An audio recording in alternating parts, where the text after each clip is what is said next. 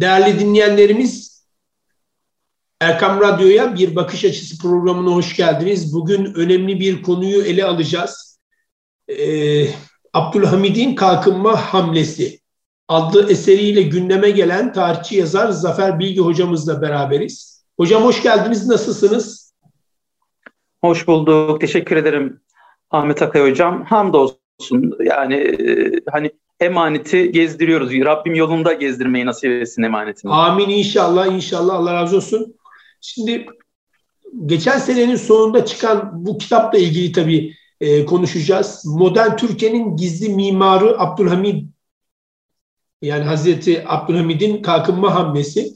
E, burada e, gerçekten yani son padişah diye görülüyor aslında ama sıralamaya baktığımızda son padişah değil.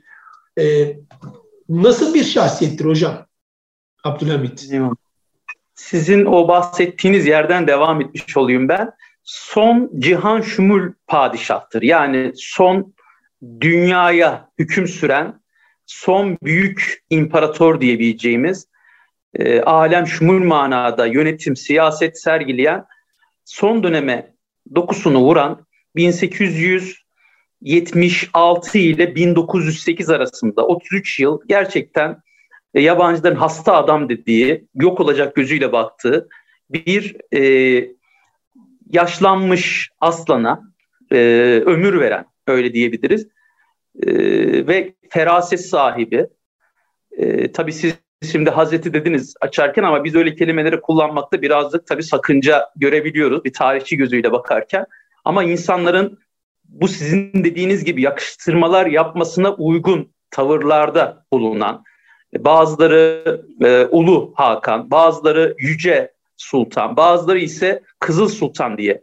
Öyle arası yok, grisi yok Sultan Abdülhamit'in. Ya siyah ya beyaz fanatik takım tutar gibi Sultan Abdülhamit'i tutuyoruz maalesef Ahmet Akay Hocam.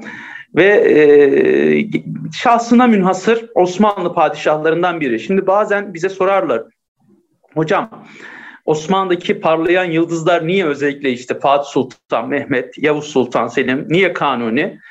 Ee, ben de derim ki aslında son dönemde de en az Fatih kadar, bakın dikkat edin bu da böyle birazcık iddialı, etkili olan padişahtır Sultan Abdülhamit. Çünkü her padişah kendi döneminin koşullarının mahsulüdür. Fatih Sultan Mehmet döneminde olmak ya da olmamak savaşı verirken e, o dönemde devleti yeni baştan imparatorluk haline getiriyor. Sultan Abdülhamit de ilginç bir torun. O da imparatorluktan devlete geri dönüşte devleti tutabiliyor. Yani biri devletten imparatorluğa geçişte en büyük payı gerçekten Osmanlı sultanları içerisinde Fatih Sultan Mehmet'te görüyoruz. O dönemde alem şumul bir devlete dönüşmüş. Devlet-i Aliye Osmaniye müddet diye geçer. İlginçtir. Sultan Abdülhamit de Fatih'in emaneti bu cihan şumul devleti normal ulus devleti çevirmek için yapılan çabayı boş çevirtiyor. Yani bir şekilde 33 yıl kurtlar sofrasının içerisinde bir kurda farklı bir yem, bir başka kurda bir farklı yem. O, o esnada arkadan bir başka kurdu farklı bir meşgaleyle oyalayarak ama insanların kendisini oyalattığını e, hissettirmeden yani burada da çok ince bir noktadır bu. E, bazen böyle Osmanlı'yı kendi zaviyesinde e, Avrupalı devletlere birazcık daha acizmiş gibi göstererek bir şekilde ömrünü uzatıyor, e, ömrünü ömür katıyor ve Allah ondan razı olsun o yönüyle gerçekten siyasi bir deha ve son e, 100 yıl Osmanlı e, aslında Osmanlı'nın son yüzyılı en uzun yüzyıldır. İlber Ortaylı kitabını da bu manada çıkartmıştır. En uzun yüzyıl demek hocam yani bir yıl bazen 10 yıllık olaya gebe oluyor. Böyle dolu dolu yaşanmış 10 yılı bir yılda hatta böyle birkaç ayda bir yıllık işler.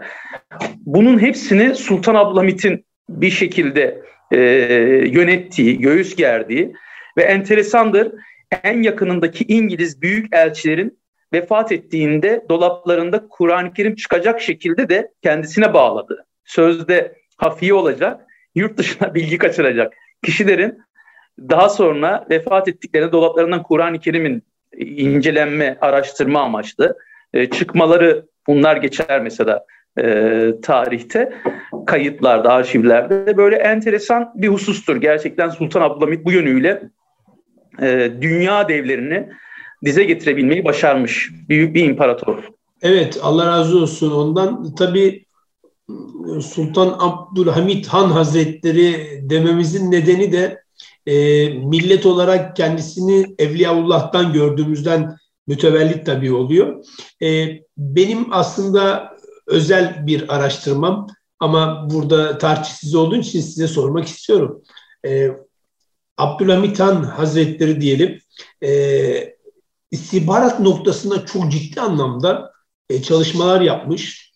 E, kaynaklarda e, tabii farklı farklı bilgiler de mevcut.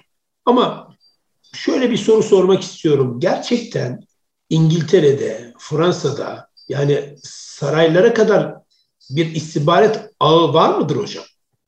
Dönem yavaş yavaş istihbaratın teknolojide etkili kullanılmaya başlandığı dönem etraflıca bakıldığında telgraf ağlarının artık dünya çapında istihbari bilgileri taşıma amaçlı kurulduğu bir dönem.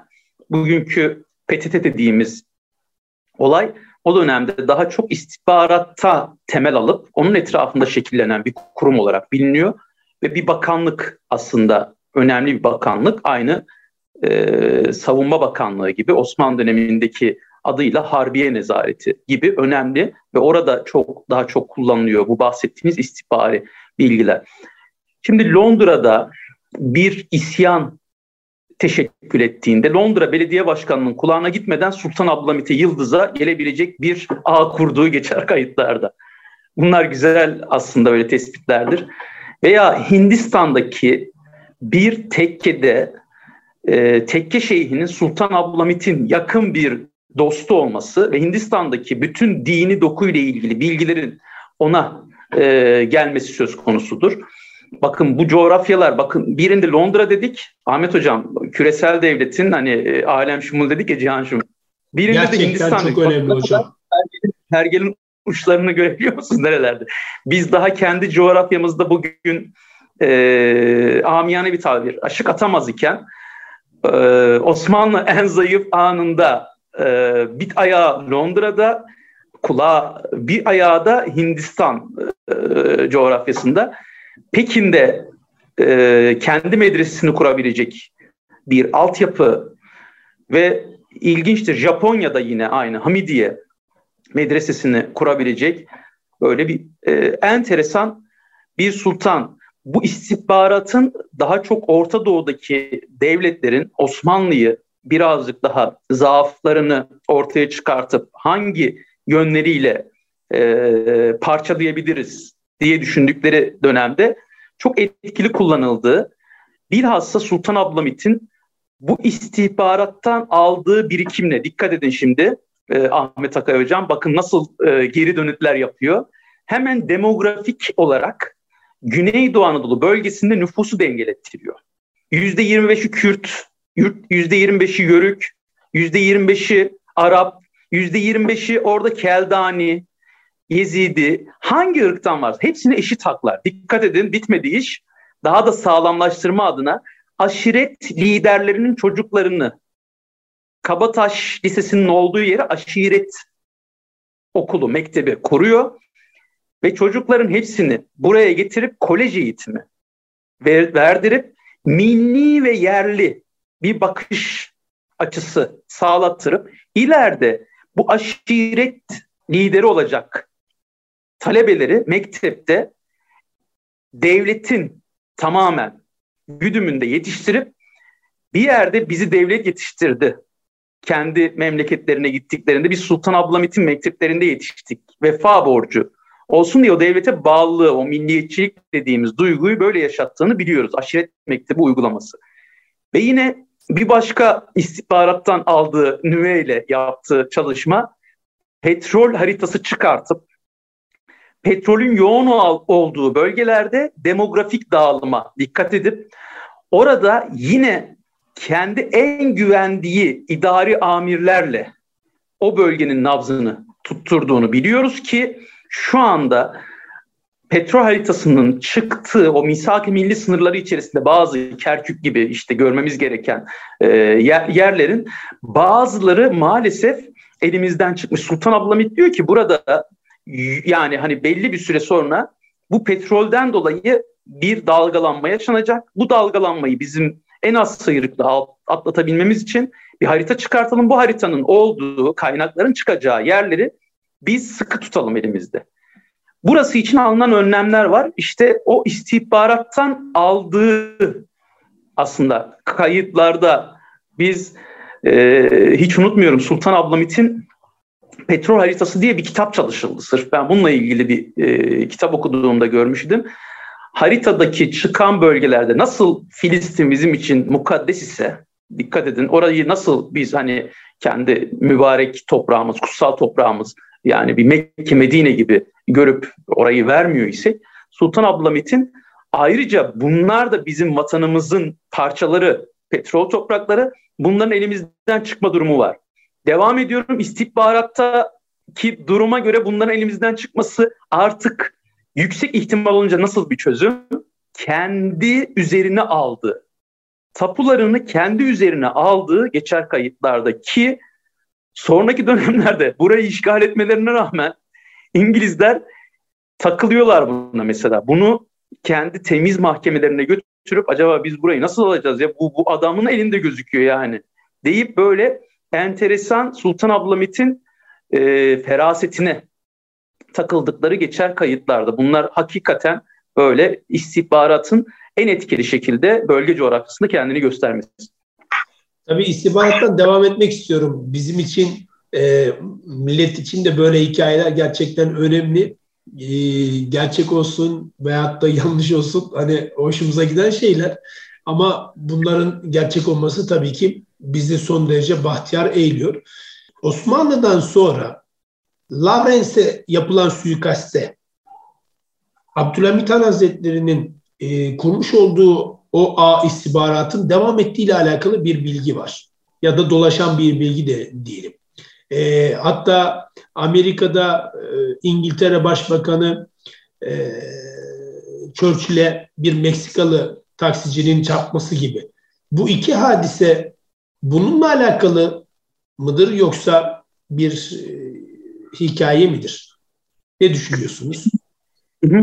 Ben bu tarz e, hani biraz rivayete dayanan bilgilere rastlıyorum. Bunlarla ilgili inanın hani böyle direkt istihbarata bağlı mı oldu detaylı bir malumatım yok. Ancak şunu söyleyebilirim.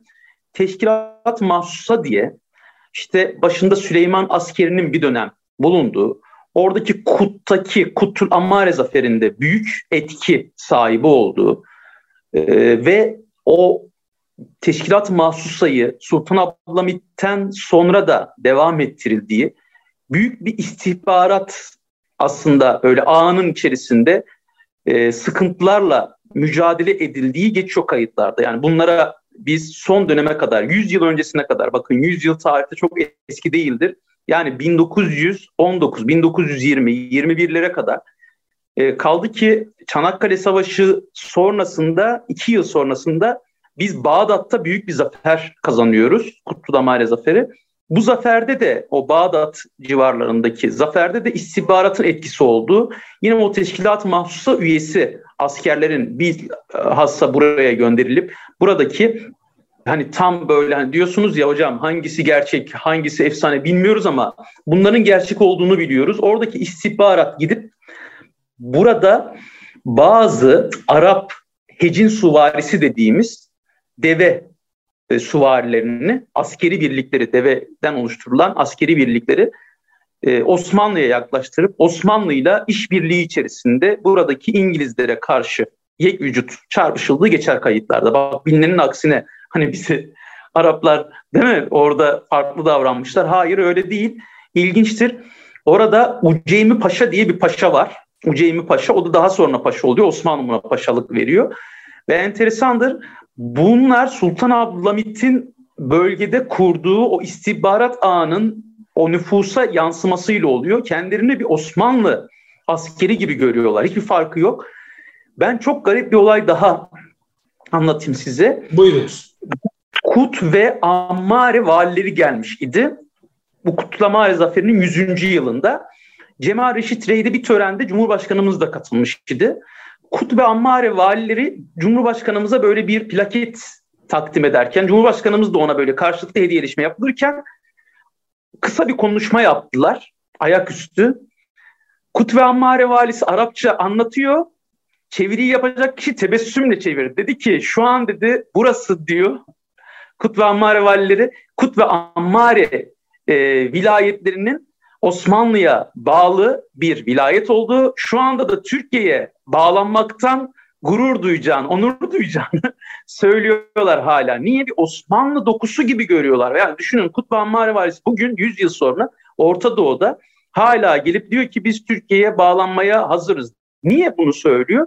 Çünkü orada Sultan Abdülhamit'in kurduğu bir doku var. Yani aslında e, Sultan Abdülhamit dönemindeki ben kalkınma hamlesini kaleme aldım. Biz şimdi şöyle düşünüyoruz. Türkiye'de kalkınma hamlesi yaptı. Hayır öyle değil. Yemen'de kız mektepleri açıyor. Ortaokullar açıyor. Bakın kız mektebi diyorum. Kız ortaokulları, Sıbyan mektepleri, ortaokullar, rüştiyeler, liseler, idadiler eğitim alanında yaptığı hamle müthiş bir hamle ve bütün Orta Doğu coğrafyasını kapsıyor. Birçoğumuzun memleketindeki Hamidiye Camii'ne bakın. Hamidiye e, suları mesela bugün hala isim olarak yaşıyor. Çeşmelerine bakın veya köprülerine bakın. Eğer bu tarz Sultan Abdülhamit döneminden kalma aslında bu yapılan bu icraatın istihbaratla korunması söz konusu. Ahmet hocam yani burada istihbarat sizin o bölgeye yaptığınız çalışmada hem gösteriyor halka hem de halkın refahının orada kalıcı olmasını sağlıyor bir yerde. Değerli hocam ben de eğitime gelecektim. İyi açtınız kapıyı. Kısa bir ara verelim inşallah. E, reklamlardan sonra devam edelim. Sevgili dinleyicilerimiz kısa bir aradan sonra programımıza kaldığımız yerden devam edeceğiz. Sevgili dinleyicilerimiz Bakış Açısı programımız devam ediyor. Tarihçi yazar Zafer Bilgi hocamızla beraberiz. Abdülhamit Han Hazretleri'nin kalkınma planı, kalkınma projesiyle ilgili son yazmış olduğu eseri hakkında konuşuyoruz. Tabii detaylar önemli. İlk bölümde e, şahsiyetini ve istihbaratı konuştuk. Şimdi inşallah kalkınma hamlelerinden eğitimi, sağlığı, askeri alandaki çalışmalarını ve bilhassa çok önemli gördüğümüz Çanakkale'de, Çanakkale zaferinden önce, savaşından önce neden tabyaların yapıldığıyla alakalı önemli bir hikaye var ama gerçek. E, bunu inşallah konuşacağız. Hocam, e, Abdülhamit Han Hazretleri'nin kalkınma hamlelerinden bahsedersek, tabii sadece Türkiye'de yok az ilk programda ilk bölümde söylemiştiniz. Hani bize bağlı olan tüm hemen hemen şehirlerde, ülkelerde bunlar şu anda tabii ülke oldular. E, mevcut. Neler söylemek istersiniz? Şimdi e, Ahmet Akay Hocam ben hasreten böyle gerçekten büyük bir e, siyasi dehayı andığınız için hem size hem sizin nezdinizde Erkam Radyo'ya teşekkür ediyorum.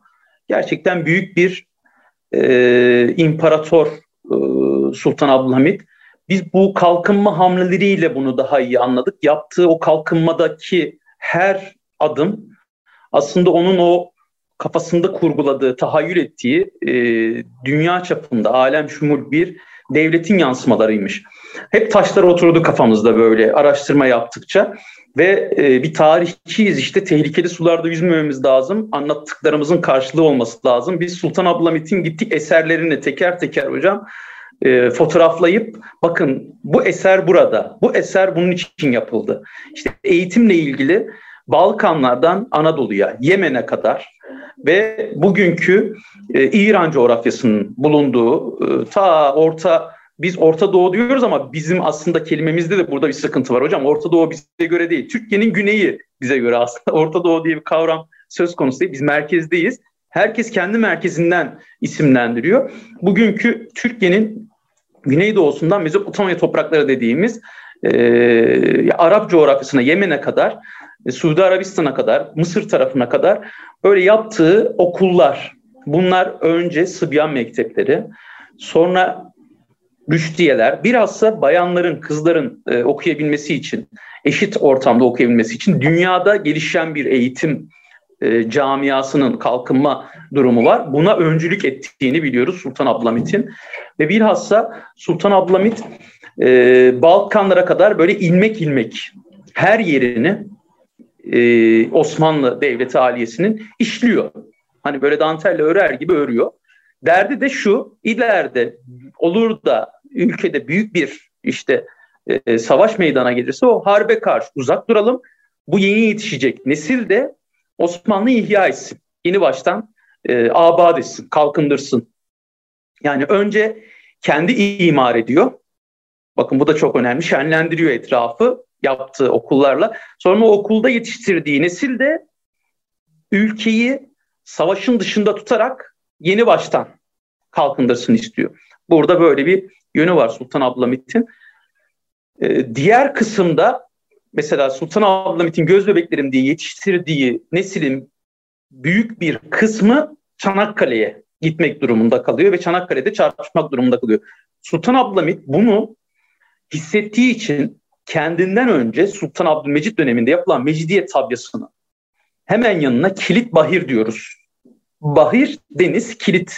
Denizi kilit noktasında kesecek Hamidiye tabyasını yaptırıyor. Bakın bunlar bugün hala orada ve biz Çanakkale Savaşı'nda Allah onlardan razı olsun Sultan Abdülmecit ve Sultan Abdülhamit'in yaptırdığı tabyalar sayesinde itiraf devletlerinin düşman donanmasının armadasının Çanakkale'ye girmesine engel oluyoruz. O Seyit Onbaşı'nın topu attığı noktalar gibi düşünebilirsiniz. O büyük gülleyi attığı noktalar. Mecidiye tabyası ve Hamidiye tabyası. Burada garip olan şu, Sultan Abdülhamit'in göz bebeklerim diye yetiştirdiği o nesil, Mektebi Sultani, İstanbul Erkek Lisesi, İstanbul Üniversitesi Tıp Fakültesi gibi noktalardan mezun vermiyor liseler ve üniversiteler. Çanakkale'ye gidiyor ve Çanakkale'de bunlar kısa bir çarpışmadan sonra şehit düşüyor. Buradaki husus, ilginç olan husus şu. Bizimle konuşan, bizim o askerlerle konuşan Almanlar bakıyorlar ki buradaki bu talebeler çok iyi Almanca konuşuyorlar. Fransız esirlerle Fransızca konuşuyorlar. E bunların Arapçası çok iyi. Osmanlıcası çok iyi. Namaz için öne itiliyor. Bunların bir kısmı hafız, Kur'a hafız, namaz kıldırabiliyorlar. Ve Almanlar diyorlar ki ya diyorlar bunların diyorlar işi ne? Soruyorlar bu biri tıp mütehassıs çıkıyor. Bir tanesi işte kendi alanında uzman olmak için yola çıkmış bir talebe olarak görülüyor. Velhasıl Almanlar diyorlar ki siz böyle bir nesil nasıl burada harcıyorsunuz? Bunun üzerine bizimkiler de son kozumuz mu bunu oynuyoruz gibi cevaplar veriyorlar ama enteresan olan tespite geliyorum Ahmet Akay Hocam. Almanların tespiti Osmanlı beynini Çanakkale'de kaybetti, bıraktı.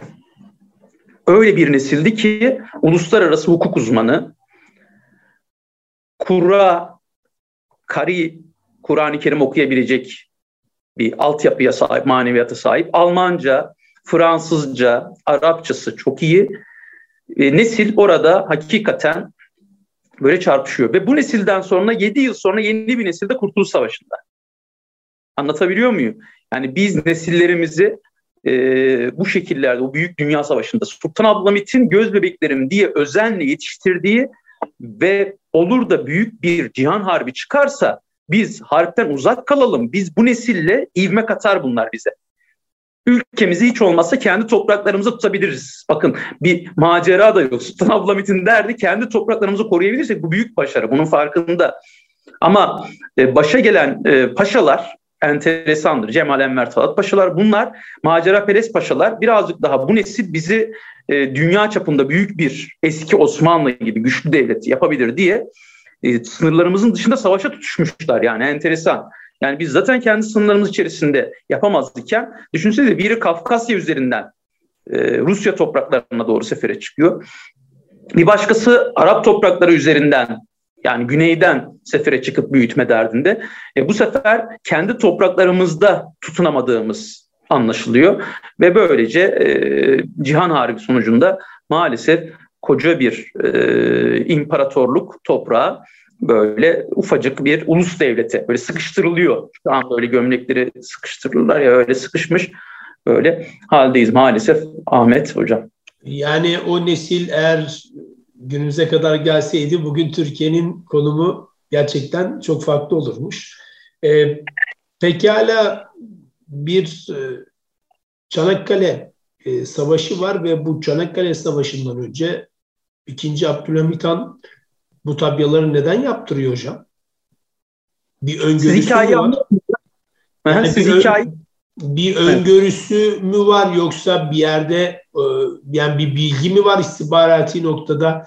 Açıkçası ben bir e, bir yerde okumuştum. Bununla alakalı bir İngiliz makalesini e, okuyor ve o okuduğu makale içerisinden aldığı e, özneler diyelim artık özel kelimeler seçerek bunun ileride Çanakkale'de bir savaşın olacağıyla alakalı bir durum söz konusu ve sonra e, tabii meclis itiraz etmesine rağmen hani bu fakirlikte, bu sıkıntıda, e, bu maddiyatsız durumda biz nasıl Çanakkale Boğazı'na tabii yani bir şey yapalım, sistem kuralım. Tabii e, ikinci Abdülhamit Han e, çok şey yapıyor o baskıya rağmen diyor ki hayır yapılacak. Bununla alakalı hocam bunun bir gerçekçiliği var mıdır veyahut da nedir? Bunlar tam olarak tarihle örtüşüyor Ahmet Akay Hocam.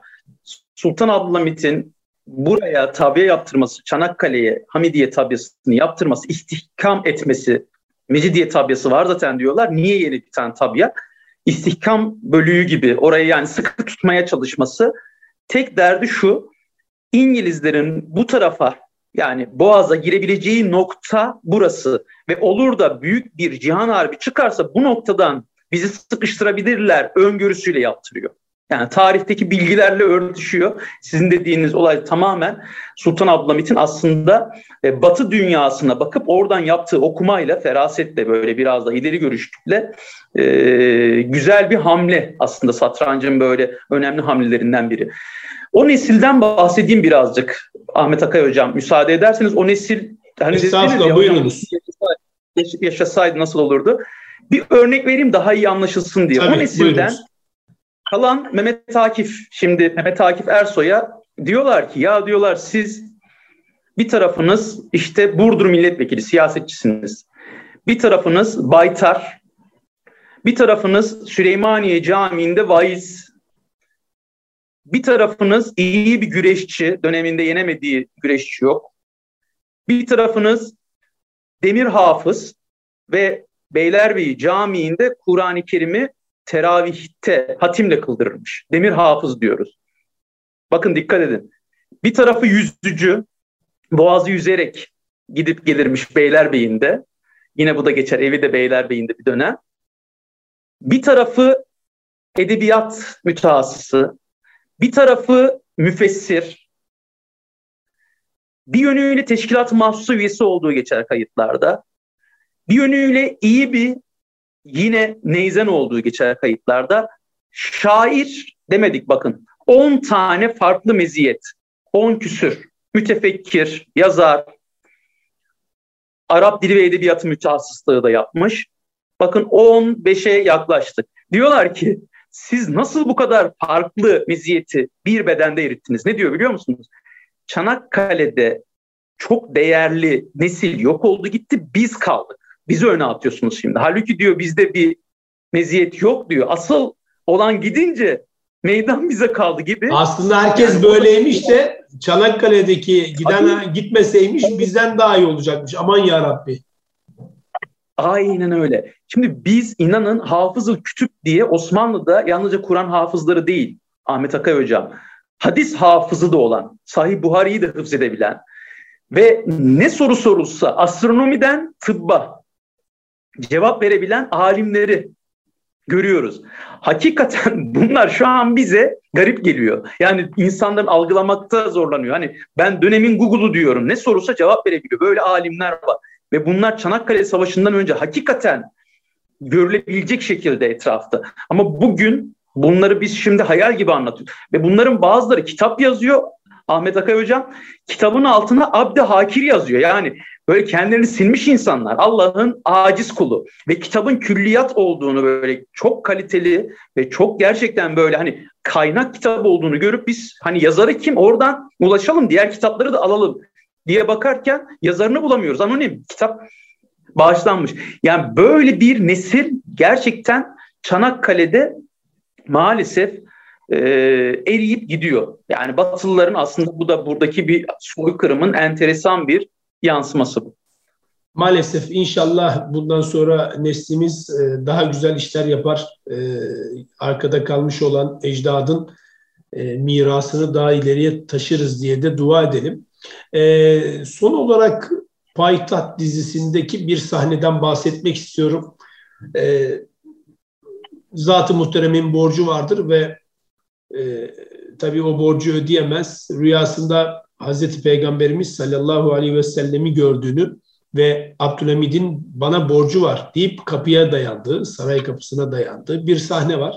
Bununla alakalı Yavuz Sultan Selim'de ilgili de bir hadise var. Aslında tam Abdülhamid değil Yavuz Sultan Selim dönemine ait diye de bir e, efsane dolaşıyor.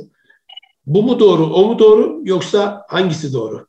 Bu tarz yakıştırmalar biraz efsane hocam. Yani siz de dediniz. Aslında bunlar biraz halkın e, padişaha olan o teveccühünün bir yansıması. Sultan Abdülhamit ile ilgili gerçekten işte abdestsiz e, evrağa imza atılmaması olayı anlatılıyor.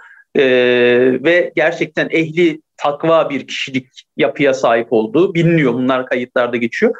Ancak e, geri kalan kısmı halkın yaptığı o güzel hani yakıştırmalar Sultan e, Yavuz Sultan Selim'le ilgili de aynı benzetmeler yapılıyor şunu biliyoruz. Biz halkla ne kadar barışık, ne kadar içli dışlı, ne kadar candan e, padişahlar, sultanlar e, olduklarının bir yansıması bu. Sultan Abdülhamit en zayıf anında bile aslında bir şekilde e, devlet ile halkın o bir arada yaşayabilmesi, bütüncül e, kalabilmesini sağlıyor ve halkın gönlünde büyük bir yaraya rağmen hani devletin çektiği büyük bir kan kaybı var. Ona rağmen taht kurmasını becerebiliyor. Yavuz Sultan Selim yine aynı şekilde çok kısa bir süre 8 sene tahta kalmasına rağmen böyle bir teveccüh oluşuyor. Bunlar aslında derdin yansımaları Ahmet Akay Hocam. Yani biz halkın huzurunu hakkın rızası için yaşama adına Cenab-ı Hakk'ın lütfuyla bu makamlara geldik. Derdimiz İlahi ente maksudu ve redake matlubi. Yani bunu yaşayabilirsek bunu da biz hakkın rızasını yaşayabilmek için nasıl bir yol gözetmeliyiz? Halkın huzurunu sağlamalıyız. Halk da ne yapıyor? Dualarla zaten destekliyor e, bir şekilde sultanları. Ondan mütevellit bu tarz efsanelerde ortaya çıkıyor.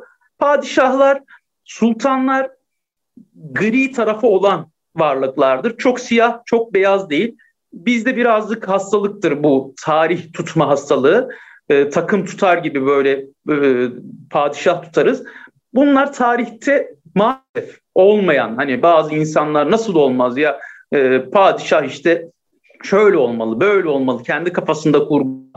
Öyle değil padişahlar beşer şaşar bazı şaşacakları noktalarda oluyor. Kul oldukları için o kulun verdiği nisyanlık e, bazı hani eksiklik de söz konusu olabiliyor. Bizim burada hani daha çok bilmemiz gereken siyasi hamleleri var. Tarihte bu hamleler mal olmuş, tarihe mal olmuş, güzel yer edinmiş ve bunlar bir şekilde elhamdülillah güzel bir doku bırakmış.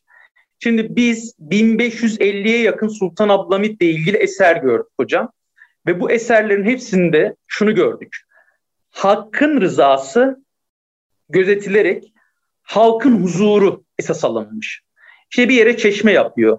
Bir yere Darül Eytam yapıyor, yetim yurdu yapıyor. Şişli Etfal Hastanesi'ni kendi kızı işte yangında e, vefat edince üzülerek Şişli Etfal'i Hamidiye Etfal'de asladı. Mesela ismine bile tahammülümüz yok. Hamidiye Etfal Hastanesi, Etfal tıpıl demek çocuk hastanesi. Başka çocuklar zarar görmesin benim çocuğum gibi düşünerek yapıyor. Hepsinde dert şu, ben halkıma nasıl daha iyi hizmet edebilirim? Ve en sonunda müthiş bir doku oluşmuş. İşlemiş ya hocam her coğrafyanın her bir tarafını ince ince işlemiş bir tezyinat, bir bezeme var.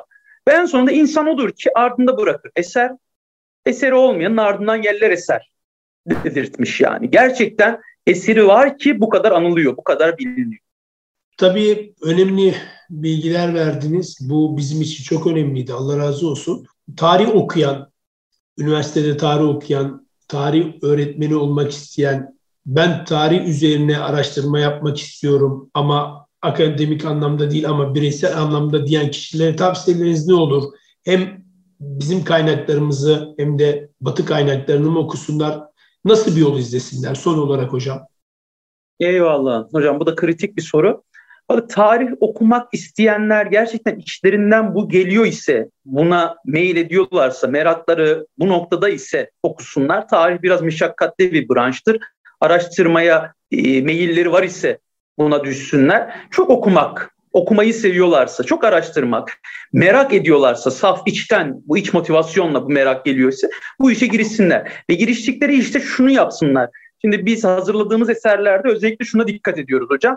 Yani ben bir alanda bir çalışma yapacak isem o alanda mükerrer olmaması lazım o çalışmanın. Daha önce yapılmamış olmasına dikkat ediyorum. Yani ya da şahsına münhasır bir alan, özgün olması. Bu çalışma iki taraflı incelenebilir mi tarihte? Hem benim bizim Osmanlı kaynaklarından hem de karşı taraftan, karşı cenahın kaynaklarından inceleyeyim. Kutramari'ydi mesela bir kitap yazdık Son Kutlu Zafer diye. Yarısı İngiliz kaynakları. İngilizlerle çarpıştığımız için 100 sayfa. İngiliz kaynağı 100 sayfa Osmanlı kaynağı.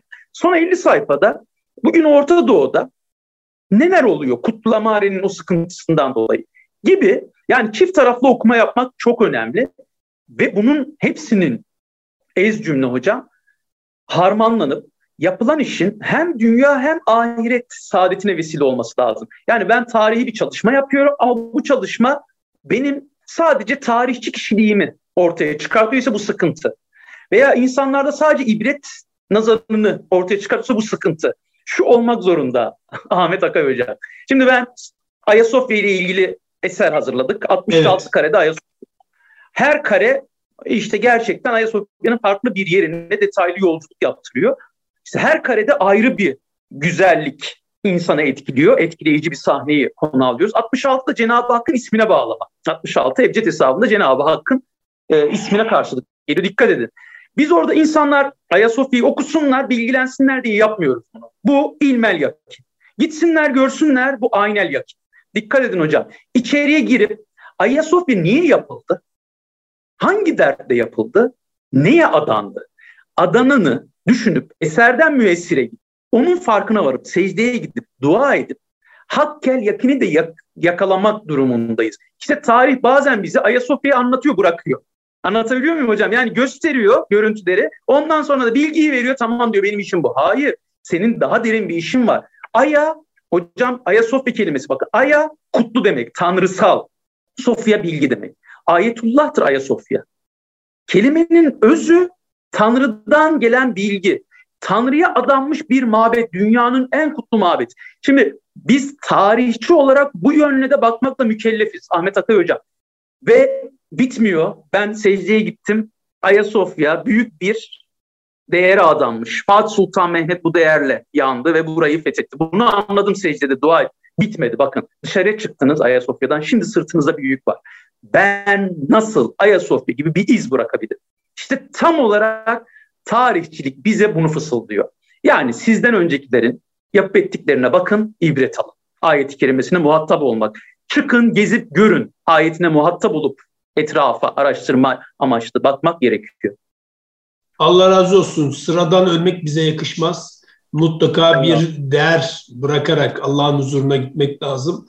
Ecdadımız böyle yapmıştır. Büyüklerimiz böyle yapmıştır. Zaten ilk örneğimiz Hazreti Peygamberimiz sallallahu aleyhi ve sellem'dir. Ee, oradan günümüze gelen tabii ki silsileyi de takip etmek bize yakışır.